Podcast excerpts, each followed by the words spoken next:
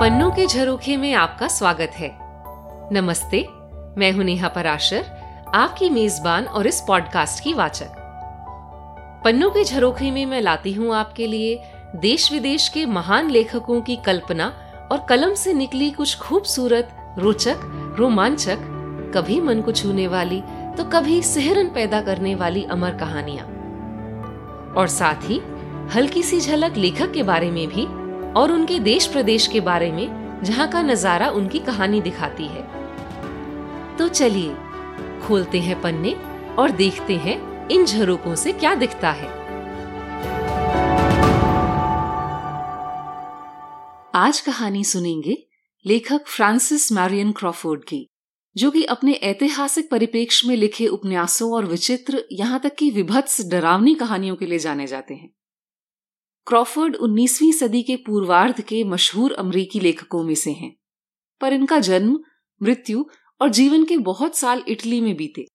इसलिए इनकी लेखनी में इटली की साफ़ झलक है और अधिकतर उपन्यास इटली की ही पृष्ठभूमि में रचे हैं। अपने अनेकों उपन्यासों द्वारा इन्होंने ऐतिहासिक कथा साहित्य में अपनी खास जगह बनाई। इनमें से Ave Roma Immortalis Venice the place and the people gleanings from Venetian history और कॉन्स्टेंटिनोपल खास हैं। पर मज़ेदार बात यह है कि इनका पहला उपन्यास मिस्टर आइजैक्स, जो अठारह में प्रकाशित हुआ और बहुत कामयाब भी रहा, उसका नायक भारतीय है और कहानी भी भारत की ही पृष्ठभूमि में रची है। असल में क्रॉफर्ड कुछ समय भारत में रहे थे और यहाँ अलाहाबाद में इंडियन हेरल्ड नाम के अखबार का संपादन भी करते थे। इनके अन्य उपन्यासों में से Saracinesca series Khaled a tale of Arabia the white sister a cigarette maker's romance काफ़ी लोकप्रिय हुए और कुछ पर तो फ़िल्में भी बनी हैं। अपने उपन्यास कॉर्लियोनी के ज़रिए क्रॉफोर्ड ने ही सबसे पहले साहित्य में इटालियन माफिया का परिचय पाठकों से कराया। लघु कथा साहित्य में भी इनकी कुछ विचित्र और डरावनी कहानियाँ बहुत लोकप्रिय हुई हैं, जिनमें से एक आज मैं आपको सुनाऊँगी। क्रॉफर्ड अनेक वर्षों तक अपनी मृत्यु के समय तक इटली में सोरेंटो में रहे। सोरेंटो दक्षिणी इटली के बहुत लोकप्रिय अमाल्फी कोस्ट पर स्थित एक प्राचीन तटीय शहर है। यह खूबसूरत नेपल्स की खाड़ी के नजारों के लिए जाना जाता है। यह आइलैंड ऑफ़ कैप्री के निकट है, जहाँ बड़ी बड़ी हस्तियों और हॉलीवुड स्टार्स इत्यादि के घर हैं जहाँ वे छुट्टियाँ मनाने जाते हैं। सोरेंटो के निकट ही है माउंट वेजुवियस और पॉम्पे के अवशेष। पॉम्पे एक प्राचीन शहर है जो माउंट वेजुवियस के ज्वालामुखी के फटने की वजह से लगभग 2000 साल पहले ध्वस्त हो गया था, पर इसके अवशेषों को देखने के लिए सैकड़ों पर्यटक अब इटली आते हैं। सोरेंटो का मौसम सिट्रस यानी नींबू जैसे फलों को उगाने के लिए उपयुक्त है, इसलिए सोरेंटो लिमोनचेलो के लिए भी प्रसिद्ध है, जो कि एक नींबू के छिलकों से बना एक खास पेय है जो यहीं बनता है। चलिए इटली से निकलते हैं और आज सुनते हैं क्रॉफर्ड की रोंगटे खड़े करने वाली प्रसिद्ध कहानी द अपर बर्थ का हिंदी रूपांतरण।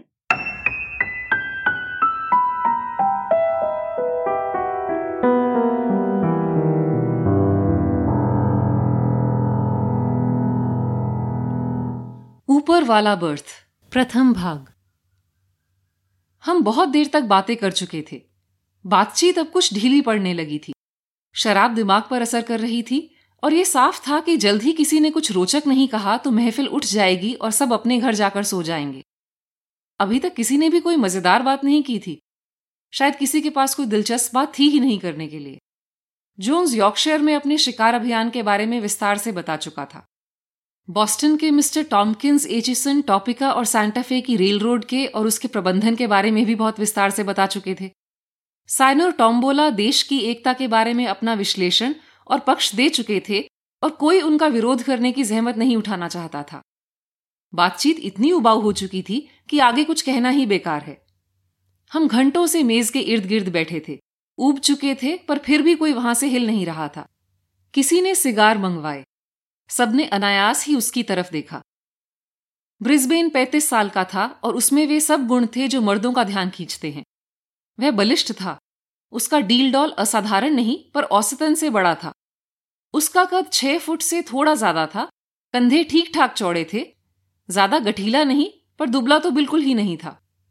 उसका छोटा सा सर एक मज़बूत गर्दन पर टिका था और चौड़े मासल हाथ ऐसे लगते थे कि अखरोट आराम से तोड़ सकते हैं। साइड से देखें तो पता लगता था कि उसकी बाहें कितनी चौड़ी हैं और छाती भी।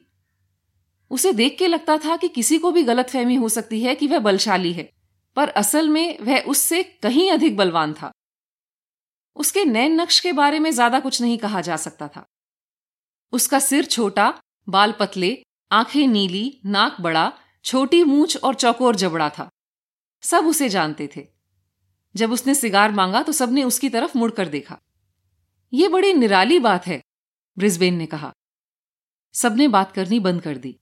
ब्रिस्बेन की आवाज़ तेज नहीं, पर ऐसी थी जैसे बातचीत को चाकू की तरह चीर कर सुनाई दे। सबका ध्यान उसकी तरफ़ था। ब्रिस्बेन ने देखा कि उसने सबका ध्यान आकर्षित कर लिया है और आराम से सिगार जलाया। ये निराली बात है ना, भूतों के बारे में? उसने कहा। सब हमेशा पूछते रहते हैं कि किसी ने कभी कोई भूत देखा है? मैं कह सकता हूँ, मैंने देखा है। क्या, तुमने? क्या बात कर रहे हो ब्रिस्बेन? तुम्हारे जैसे दिमाग वाला आदमी ये कह रहा है। सबके मुँह से अचंभे के स्वर निकले। सबने सिगार मंगवा लिए।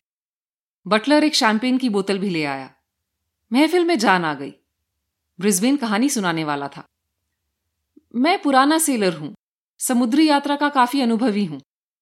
मुझे अटलांटिक महासागर कई बार पार करना पड़ता है। मेरे कुछ पसंदीदा जहाज़ हैं। हर आदमी की कुछ ना कुछ खास पसंद तो होती ही है। मैं एक आदमी को जानता हूँ जो ब्रॉडवे के एक शराब खाने में घंटा भर अपनी पसंद की गाड़ी के इंतज़ार में खड़ा रहा। मुझे भी कुछ जहाजों के लिए इंतज़ार करने की आदत है, जब मुझे अटलांटिक पार करना हो तब। मेरे साथ बस एक ही बार इस मामले में धोखा हुआ है। मुझे अच्छे से याद है, वह जून के महीने की एक गर्म सुबह थी। कस्टम हाउस के अफसर एक स्टीमर का इंतज़ार कर रहे थे। मेरे पास ज़्यादा सामान नहीं था। मैं भी सवारियों, कुलियों आदि की भीड़ भाड़ में से एक था। कामशाटका मेरी पसंदीदा नाव थी। मैं ऐसा इसलिए कह रहा हूँ कि अब नहीं है। ऐसी कोई चीज़ नहीं है जिसके लालच में मैं उस पर फिर से जाने के लिए तैयार हो जाऊँ। हाँ हाँ मैं जानता हूँ आप क्या कहेंगे कि यह बहुत साफ़ सुथरा जहाज़ है, नीचे के माले में दो दो बर्थ हैं। इस जहाज़ को चुनने के वाकई फ़ायदे हैं, पर मैं फिर से उस पर कभी कदम नहीं रखूँगा। पर मैं वापस अपनी कहानी पर आता हूँ। मैंने स्टूअर्ड को बुलाया, वह मेरा जाना पहचाना था। उसकी लाल सी नाक और मुझे थी। 105 नीचे वाला बर्थ। मैंने ऐसे व्यवसायिक से लहजे में कहा, उन लोगों की तरह, जिनका अटलांटिक पार करना तो रोज का काम होता है। स्टूअर्ड ने मेरा सामान, कोट और दरी ले ली। उसके चेहरे के भाव को मैं कभी नहीं भूलूँगा। ऐसा नहीं कि उसका रंग पीला पड़ गया हो, पर ऐसा लग रहा था, मानो अभी रो पड़ेगा, या छींक मारेगा, या मेरा सामान गिरा देगा। मेरे सामान में दो बोतल खास शराब की थी जो एक पुराने दोस्त ने सफ़र से निकलने से पहले मुझे उपहार में दी थी।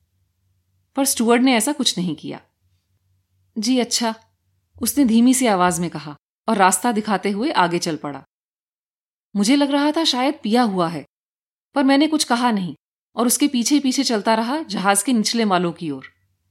105 नंबर जहाज़ की बाई तरफ़ पीछे की ओर था। कुछ खास बात नहीं थी, मेरा नीचे वाला बर्थ था केबिन में काफ़ी जगह थी। हाथ धोने की जगह थी। लकड़ी का बिना किसी काम का एक स्टैंड था। बिस्तर पर तह किए हुए कंबल थे, जिनकी तुलना किसी हास्य रस के लेखक ने ठंडी ज्वार की रोटी से की है। तौलिए तो बस काल्पनिक ही थे। कांच की शीशियों में कुछ भूरा सा तरल पदार्थ था, जिसकी महक हल्की सी मशीन के तेल जैसी थी। बदरंगे से पर्दे ऊपर वाले बर्थ को आधा ढके हुए थे। हल्की सी रोशनी कमरे में आ रही थी। स्टुअर्ड ने मेरा सामान रखा और मुझे ऐसे देखा जैसे उसे वहाँ से जाने की बहुत जल्दी हो। ज़रूर और सवारियों और बख्शीश की तलाश में। अच्छा रहता है आप इन लोगों को खुश रखें। मैंने भी उसे कुछ सिक्के दे दिए। मुझसे जितना हो सकता है मैं आपके आराम का ध्यान रखूँगा, सर, उसने जेब में सिक्के रखते हुए कहा। पर उसकी आवाज़ में कुछ संदेह सा लग रहा था जिससे मुझे हैरानी हुई। शायद बख्शीश का रेट बढ़ गया हो और उसे ये सिक्के कम लगे हों। पर मैं गलत था। उस दिन कुछ खास नहीं हुआ। जहाज़ समय से छूटा। मौसम गर्म था और हवा ठंडी। सब जानते हैं जहाज़ पर पहला दिन कैसा होता है। सब लोग डेक पर घूम रहे होते हैं और सहयात्रियों को देख रहे होते हैं। कभी कभी कोई जान पहचान का भी मिल जाता है। खाने को लेकर थोड़ी आशंका रहती है, पता नहीं अच्छा होगा या नहीं। फिर दो बार के खाने के बाद आशंका नहीं रहती, पक्का पता चल जाता है। फिर मौसम की चिंता रहती है। पहले खाने की मेजों पर भीड़ भाड़ रहती है, फिर अचानक कम हो जाती है। जिन लोगों को समंदर से यात्रा की आदत नहीं है, उन्हें मितली लगने की वजह से उठकर भागना पड़ता है, और उनके साथ बैठे अनुभवी यात्रियों को खुलकर बैठने के लिए ज़्यादा जगह मिल जाती है। हर अटलांटिक यात्रा एक जैसी ही होती है, जो बार बार ये सफ़र करते हैं, उनके लिए कुछ नयापन नहीं होता। हाँ, वेल और हिमशिलाएँ दिलचस्प होती हैं, पर फिर भी सभी वेल एक जैसी ही तो होती हैं। और हिमशिलाएँ भी कभी कभी ही पास से दिख पाती हैं। हम में से ज़्यादातर के लिए सबसे खुशनुमा पल वह होता है, जब हमने आखिरी बाजी खेल ली हो, दिन का आखिरी सिगार पी लिया हो, और थकान से चूर होकर सोने जा रहे हो। उस पहली रात में थोड़ा आलसी महसूस कर रहा था, इसलिए जल्दी ही 105 में सोने चला गया। अंदर आया तो पता लगा कि मेरा कोई सहयात्री भी है। मेरे जैसी ही अटैची दूसरी ओर रखी थी। ऊपर वाले बर्थ पर एक छड़ी, एक छाता और एक सलीके से तह किया हुआ कंबल था। मैं अकेला रहना चाहता था और मुझे थोड़ी निराशा हुई। मैं सोच रहा था कि मेरा सहयात्री जाने कौन है और मैंने उसे देखने का मन बना लिया। मुझे बिस्तर में लेटे ज़्यादा देर नहीं हुई थी कि वह आ गया। वह बहुत लंबा, पतला, फीकी सी रंगत वाला, रेतीले रंग के बाल और सलेटी रंग की आँखों वाला था। ऐसा लगता था कि इस तरह का व्यक्ति आपको कभी भी वॉल स्ट्रीट पर मिल जाएगा, या किसी फ्रेंच कैफ़े में शैंपेन पीता हुआ, या किसी रेस कोर्स पर। थोड़ा ज़रूरत से ज़्यादा सजीले कपड़े पहने, थोड़ा सा अजीब। हर जहाज़ पर ऐसे तीन चार लोग होते हैं। मैंने मन बना लिया कि इससे मेलजोल बढ़ाने में मुझे कोई दिलचस्पी नहीं है। मैं उसकी आदतों को समझूँगा, जिससे कि उससे दूर रह सकूँ। अगर वह जल्दी उठता है तो मैं देर से उठूँगा। अगर वह देर से सोता है तो मैं जल्दी सो जाऊँगा। बेचारा, मुझे उसके बारे में इतना सोचने की ज़रूरत ही नहीं थी, क्योंकि 105 में उस रात के बाद मैंने उसे फिर कभी नहीं देखा। मैं गहरी नींद में था कि एक ज़ोर की आवाज़ से मेरी नींद खुल गई। आवाज़ से लगा, मानो मेरा सहयात्री एक ही छलांग में ऊपर की बर्थ से नीचे ज़मीन पर कूदा हो। वह दरवाजे की चिटकनी और ताला खोलने की कोशिश कर रहा था, जो तुरंत ही खुल गया। वह दरवाज़ा खुला छोड़ तेज गति से गलियारे में दौड़ गया। जहाज़ थोड़ा हिल डुल रहा था और मुझे लगा कि वह ज़रूर इस वजह से गिर जाएगा। पर वह तो ऐसे भागा मानो उसकी जान पर बनी हो।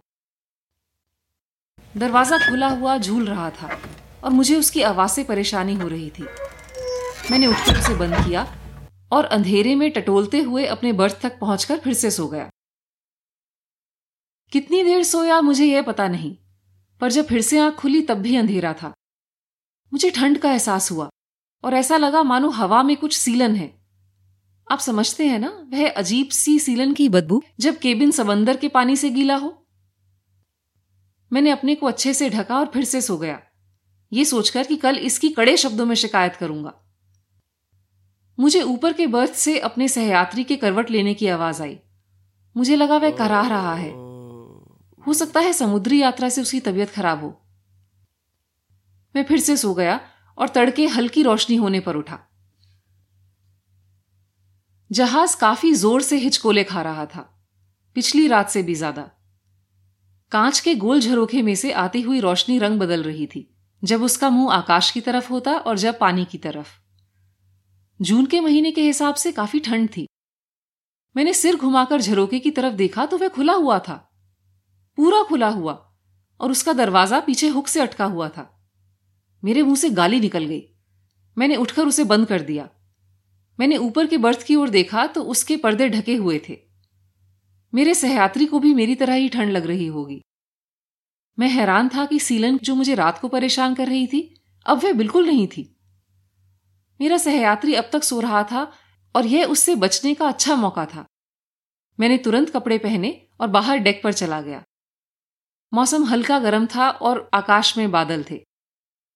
जब तक मैं बाहर आया सात बजे थे। मुझे बाहर डॉक्टर मिल गया जो सुबह की हवा में सांस ले रहा था। वह पश्चिमी आयरलैंड का एक नौजवान था। बहुत बढ़िया आदमी। काले बाल, नीली आँखें, गठीला, खुश मिजाज, स्वस्थ मतलब अच्छा आकर्षक था। आज सुबह अच्छा मौसम है, मैंने कहा। उसने मुझे दिलचस्पी से देखा। अच्छा है भी और नहीं भी। कुछ खास नहीं है आज की सुबह वैसे। हाँ वैसे इतना अच्छा तो नहीं है। मुझे लगा कल रात काफ़ी ठंड थी। पर फिर मैंने देखा कि झरोखा पूरा खुला हुआ है। जब सोने गया, तब इस पर ध्यान ही नहीं गया था। और बहुत सीलन भी थी। सीलन? आप कहाँ थे? उसने पूछा। 105 में। डॉक्टर चौक गया और मुझे घूर कर देखा। क्यों, क्या बात है? मैंने पूछा। नहीं, बात कुछ नहीं। पिछले तीन बार से सबने उस कमरे में सीलन की शिकायत की है। शिकायत तो मैं भी ज़रूर करूँगा। कमरा अच्छे से सुखाया नहीं गया है। मुझे नहीं लगता कुछ फ़ायदा होगा, डॉक्टर ने कहा। मेरा मानना है कुछ है, मैं किसी यात्री को डराना नहीं चाहता। मुझे डराने की फ़िक्र आप ना करें, मैं सीलन को अच्छे से झेल सकता हूँ। और अगर सर्दी लग गई तो आपके पास आ जाऊँगा। मैंने डॉक्टर की ओर एक सिगार बढ़ाया। उसने सिगार ले लिया और कुछ देर उसे देखता रहा। बात असल में सीलन की नहीं है, उसने कहा। उसके बावजूद भी आप आराम से रह पाएँगे, ये मैं नहीं कह सकता। क्या आपके साथ कोई और यात्री है वहाँ? हाँ है एक, जो रात के बीच में दरवाज़ा खुला छोड़ दौड़ लगाता चला गया। डॉक्टर ने मुझे फिर अजीब सी नज़र से देखा। उसने सिगार जलाया और उसके चेहरे पर गंभीरता का भाव था। क्या वह वापस आया? हाँ मैं सो रहा था, पर मैंने ऊपर के बर्थ पर हलचल सुनी थी। मुझे ठंड लग रही थी, और मैं सो गया। आज सुबह देखा तो झरोका खुला हुआ था। देखो, उसने धीरे से कहा, मुझे इस जहाज़ की या इसका नाम खराब होने की बिल्कुल चिंता नहीं है। मेरा कमरा बड़ा है, मैं तुम्हें बिल्कुल नहीं जानता, फिर भी मैं तुम्हारे साथ उसे साझा करने के लिए तैयार हूँ। मैं उसका प्रस्ताव सुनकर काफ़ी हैरान था। मुझे समझ नहीं आ रहा था कि वह अचानक मेरा हितैषी क्यों बन गया है। पर वह जहाज़ के बारे में जिस तरह से बोल रहा था, वह कुछ अजीब था। आप अच्छे डॉक्टर हैं, मैंने कहा, पर सच, मुझे लगता है कि मेरे केबिन की सफ़ाई कराई जा सकती है। पर आप जहाज़ के बारे में क्या कह रहे थे? देखिए, मेरे पेशे में अंधविश्वास की कोई जगह नहीं है, उसने कहा। पर समंदर लोगों को ऐसा बना देता है। मैं नहीं चाहता आप कोई वहम पाले या डर जाएँ। पर आप मेरी सलाह माने तो आप वहाँ ना रहें। किसी का भी 105 में रहना मानो समंदर में कूदने जैसा है। हे भगवान, पर क्यों? क्योंकि पिछली तीन यात्राओं में जो भी वहाँ सोया है, वह वाकई समंदर में कूद गया। ये बात जानकर मैं हैरान भी हुआ और परेशान भी। मैंने डॉक्टर को ध्यान से देखा कि वह कहीं मज़ाक तो नहीं कर रहा। पर वह बिल्कुल संजीदा था। मैंने उसका धन्यवाद किया और कहा, मैं एक अपवाद रहूँगा। उधर सोऊँगा भी और समुंदर में भी नहीं कूदूँगा। डॉक्टर ने ज़्यादा कुछ नहीं कहा। बस गंभीरता से मेरी ओर देखा और फिर से इशारा किया कि मैं उसकी बात मानूं। नाश्ते पर कुछ ही लोग थे। एक दो जहाज़ के अफसर भी थे और वे भी काफ़ी गंभीर लग रहे थे। नाश्ते के बाद मैं अपने केबिन में किताब लेने के लिए गया। ऊपर के बर्थ के पर्दे अभी भी बंद थे। शायद मेरा सहयात्री अभी भी सो रहा था। मैं बाहर निकला तो मुझे फिर से स्टूअर्ड मिल गया। उसने मुझसे फुसफुसाकर कहा कि जहाज़ का कप्तान मुझसे मिलना चाहता है। यह कह के वह तुरंत चला गया, जैसे कि मैं उससे कोई सवाल ना पूछ लूँ। मैं कैप्टन के केबिन तक गया। वह मेरा इंतज़ार कर रहा था। सर, मुझे आपसे कुछ काम है, उसने कहा। बताएँ, मैंने कहा। मैं ज़रूर कोशिश करूँगा। आपका सहयात्री गायब है। क्या आपने उसके बारे में कुछ अजीब देखा? मैं ये प्रश्न सुनकर अवाक रह गया। डॉक्टर का डर लगता है सही है। आपको ये तो नहीं लगता कि वह समंदर में कूद गया है? मैंने पूछा। हाँ मुझे डर है, ऐसा ही हुआ है, कैप्टन ने कहा। बहुत अजीब बात है ना? मैंने कहा। क्यों? तो ये चौथी बार ऐसा हुआ है। बिना डॉक्टर का नाम लिए मैंने बताया कि 105 के बारे में मैंने भी कुछ बातें सुनी है। कैप्टन को अच्छा नहीं लगा ये जानकर कि मुझे सब पता है। रात को जो हुआ मैंने सब बताया। आपने जो भी बताया है बिल्कुल वही है जो पिछले सहयात्रियों ने भी बताया। ऊपर वाले बर्थ के पिछले सभी यात्री बर्थ से कूदकर दौड़ते हुए जाते हैं और दो को तो हमने खुद समंदर में छलांग लगाते हुए देखा है। हमने नौकाएँ भी उतारी पानी में पर वे नहीं मिले। कल वाले आदमी को तो किसी ने देखा भी नहीं था। पर ये स्टूअर्ड वहमी है। वह सुबह ऊपर वाला बर्थ जांचने गया तो बर्थ खाली था। सिर्फ़ उसका सामान पड़ा था। सिर्फ़ स्टुअर्ड ने ही उसे देखा था और उसकी पहचान कर सकता है। वह सुबह से उसे जहाज़ पर ढूंढ रहा है, पर वह तो मानो गायब हो चुका है। सर, मेरी आपसे विनती है कि आप इस बारे में किसी और से कुछ ना कहें। मैं नहीं चाहता कि इस जहाज़ का नाम खराब हो। आप किसी भी अफसर का केबिन आगे की यात्रा के लिए इस्तेमाल कर सकते हैं। चाहे तो मेरा भी। क्या ये ठीक इंतज़ाम है आपके लिए? बिल्कुल, मैंने कहा। मैं आपका आभारी हूँ। पर क्योंकि मैं अब अकेला हूँ, मैं उसी केबिन में रहना चाहूँगा। आप बस स्टूअर्ड से कह दें कि उस बेचारे आदमी का सामान वहाँ से निकाल ले। और आप चिंता ना करें। मैं ना ही किसी को यह सब बताऊँगा, और ना ही मेरे साथ ऐसा कुछ होगा जो बाकियों के साथ हुआ। कैप्टन ने पूरी कोशिश की कि मैं अपना मन बदल लूँ, पर मैं किसी अफसर के साथ कमरा साझा करने की बजाय अकेला रहना चाहता था। पता नहीं मैंने ये बेवकूफ़ी की या मुझे कैप्टन की सलाह मान लेनी चाहिए थी। पर अगर मान लेता तो आज मेरे पास सुनाने के लिए यह कहानी ना होती। बात यहीं पर खत्म नहीं हुई। मैंने मन बना लिया था कि इन कहानियों से मैं आशंकित नहीं होऊँगा। यहाँ तक कि मैंने तो कैप्टन से बहस तक की। कैप्टन, उस कमरे में कुछ गड़बड़ है ये मैं मानता हूँ। वहाँ काफ़ी सीलन है। कल झरोखा खुला रह गया था। हो सकता है मेरे सहयात्री का स्वास्थ्य ठीक ना हो, या हो सकता है उसकी दिमागी हालत बिगड़ी हुई हो। ऐसा भी तो हो सकता है कि वह अभी जहाज़ पर ही कहीं छुपा हो और कुछ देर बाद मिल जाए। उस कमरे को कुछ देर हवादार रखना चाहिए और झरोखे की मरम्मत होनी चाहिए।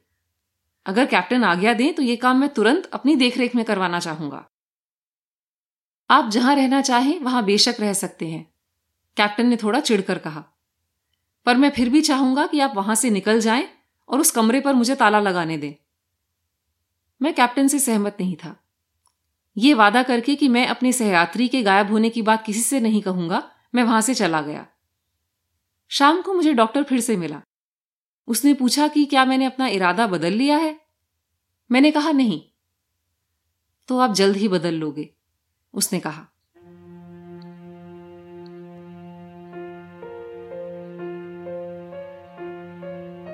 हमने शाम को ताश खेले और मैं देर से सोने के लिए गया।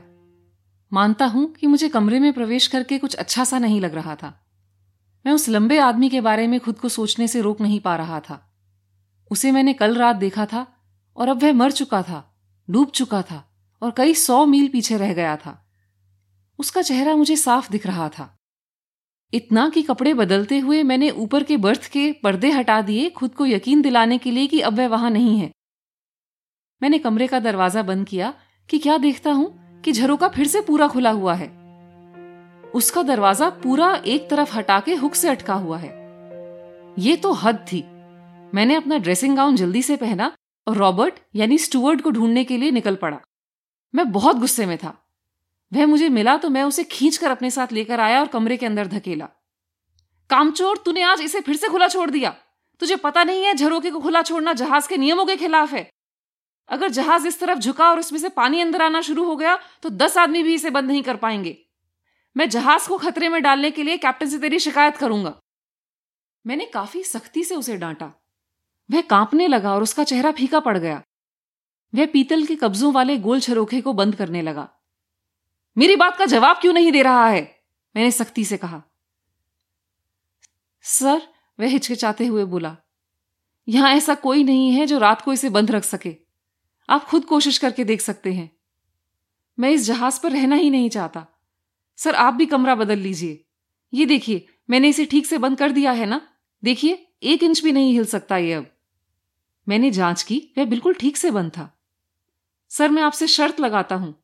मैं अपने एवन स्टूवर्ड होने के अपने साख को दाव पे लगाने के लिए तैयार हूँ। ये एक घंटे के अंदर अंदर फिर खुला मिलेगा। और इसका दरवाज़ा पूरा खुला हुआ पीछे अटका तक मिलेगा, सर। हाँ आप देख लीजिएगा। मैंने बड़े से पेंच की जाँच की और उसमें से अंदर जाते नट की भी। अगर मुझे ये रात को खुला मिला तो मैं तुम्हें इनाम दूँगा, रॉबर्ट। अब तुम जा सकते हो। इनाम, सर? बहुत अच्छे। शुभ रात्रि, सर।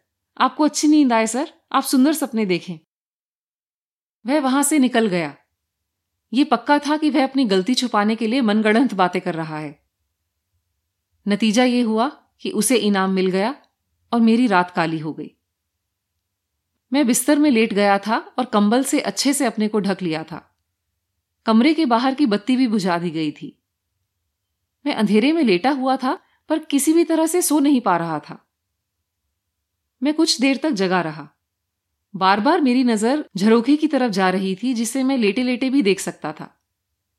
शायद मैं एक घंटे तक लेटा रहा और झपकी बस आने ही वाली थी कि मैं एक तेज हवा के झोंके से जग गया।